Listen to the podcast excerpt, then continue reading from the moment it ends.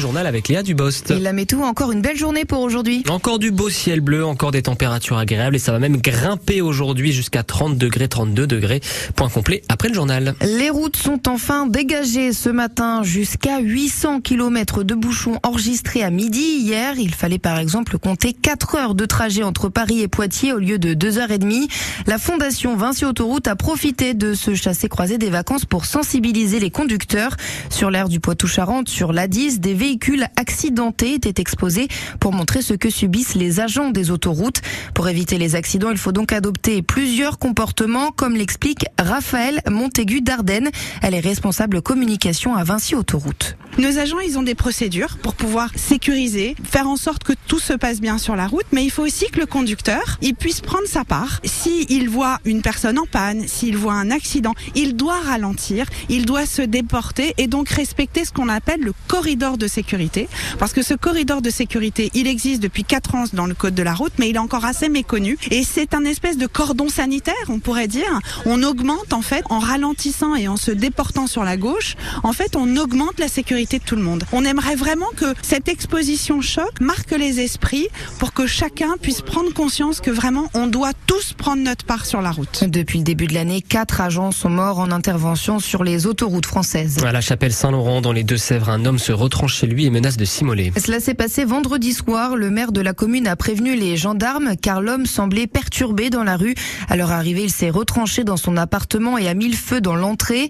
L'homme de 37 ans a finalement pu être évacué par les pompiers et transporté à l'hôpital. Deux gendarmes ont été brûlés pendant cette intervention. Vous avez les détails sur francebleu.fr. Les gendarmes des Deux-Sèvres qui ont un week-end plutôt mouvementé. Dans la nuit de vendredi à samedi, ils contrôlaient un cycliste sans lumière. Quand l'homme les a insultés, a lancé son vélo et frappé l'un des gendarmes au visage.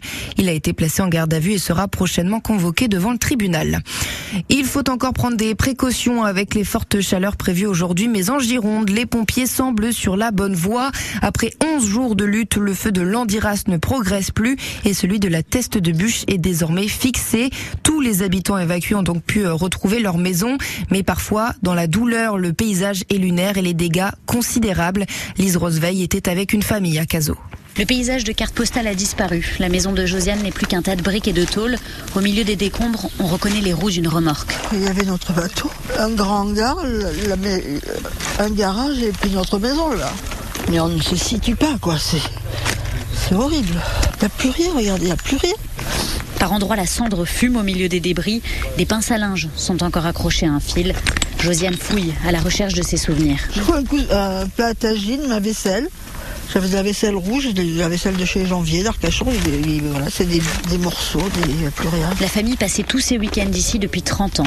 Le fils Gwenaël enfile des gants et il sort l'écriteau qui était accroché au-dessus de la porte de la cabane. Oh là là, la famille Moguin, c'était quelque chose que mon père avait ramené du Maroc. Un symbole. Maintenant, il y a tout à reconstruire. On a déjà le premier élément. La suite, il y pense déjà. Les experts viennent dans quelques jours pour faire les premiers constats. Reconstruire, c'est une chose. Le problème, c'est l'âme de la maison qui est partie.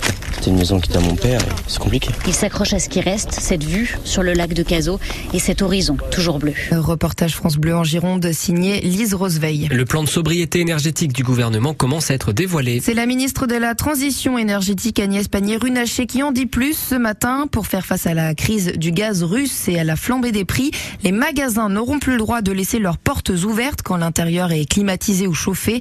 L'amende pourra aller jusqu'à 750 euros. Toutes les publicités lumineuses devront également être éteintes entre 1h et 6h du matin. La fin du Tour de France masculin et le début du féminin aujourd'hui. Chez les hommes, il n'y a plus beaucoup de suspense, sauf surprise. Le grand vainqueur de cette édition sera Jonas Vingegaard, maillot jaune avec plus de 3 minutes d'avance. Les coureurs partiront à 16h45, direction les Champs-Élysées. Les femmes, elles partent à 13h40 de la Tour Eiffel, direction là aussi les Champs-Élysées. Elles sont 144, 6 de l'équipe Poitvin FDJ Suez Futuroscope et s'élance pour une semaine de compétition. Ce sera à suivre sur France Bleu. France Bleu qui vous a fait vivre hier soir la victoire de l'équipe de France face aux Pays-Bas, un but à zéro. Les Bleus se sont qualifiés pour la première fois de leur histoire en demi-finale de l'Euro féminin de football. Elles joueront mercredi face à l'Allemagne. Et puis on souhaite une meilleure journée à Simon Pagenaud pour la deuxième course du Grand Prix de l'Iowa aujourd'hui. Le pilote poitvin d'IndyCar est arrivé 23e hier. Il avait gagné il y a deux ans. On a beaucoup de progrès à faire, a-t-il écrit sur Twitter.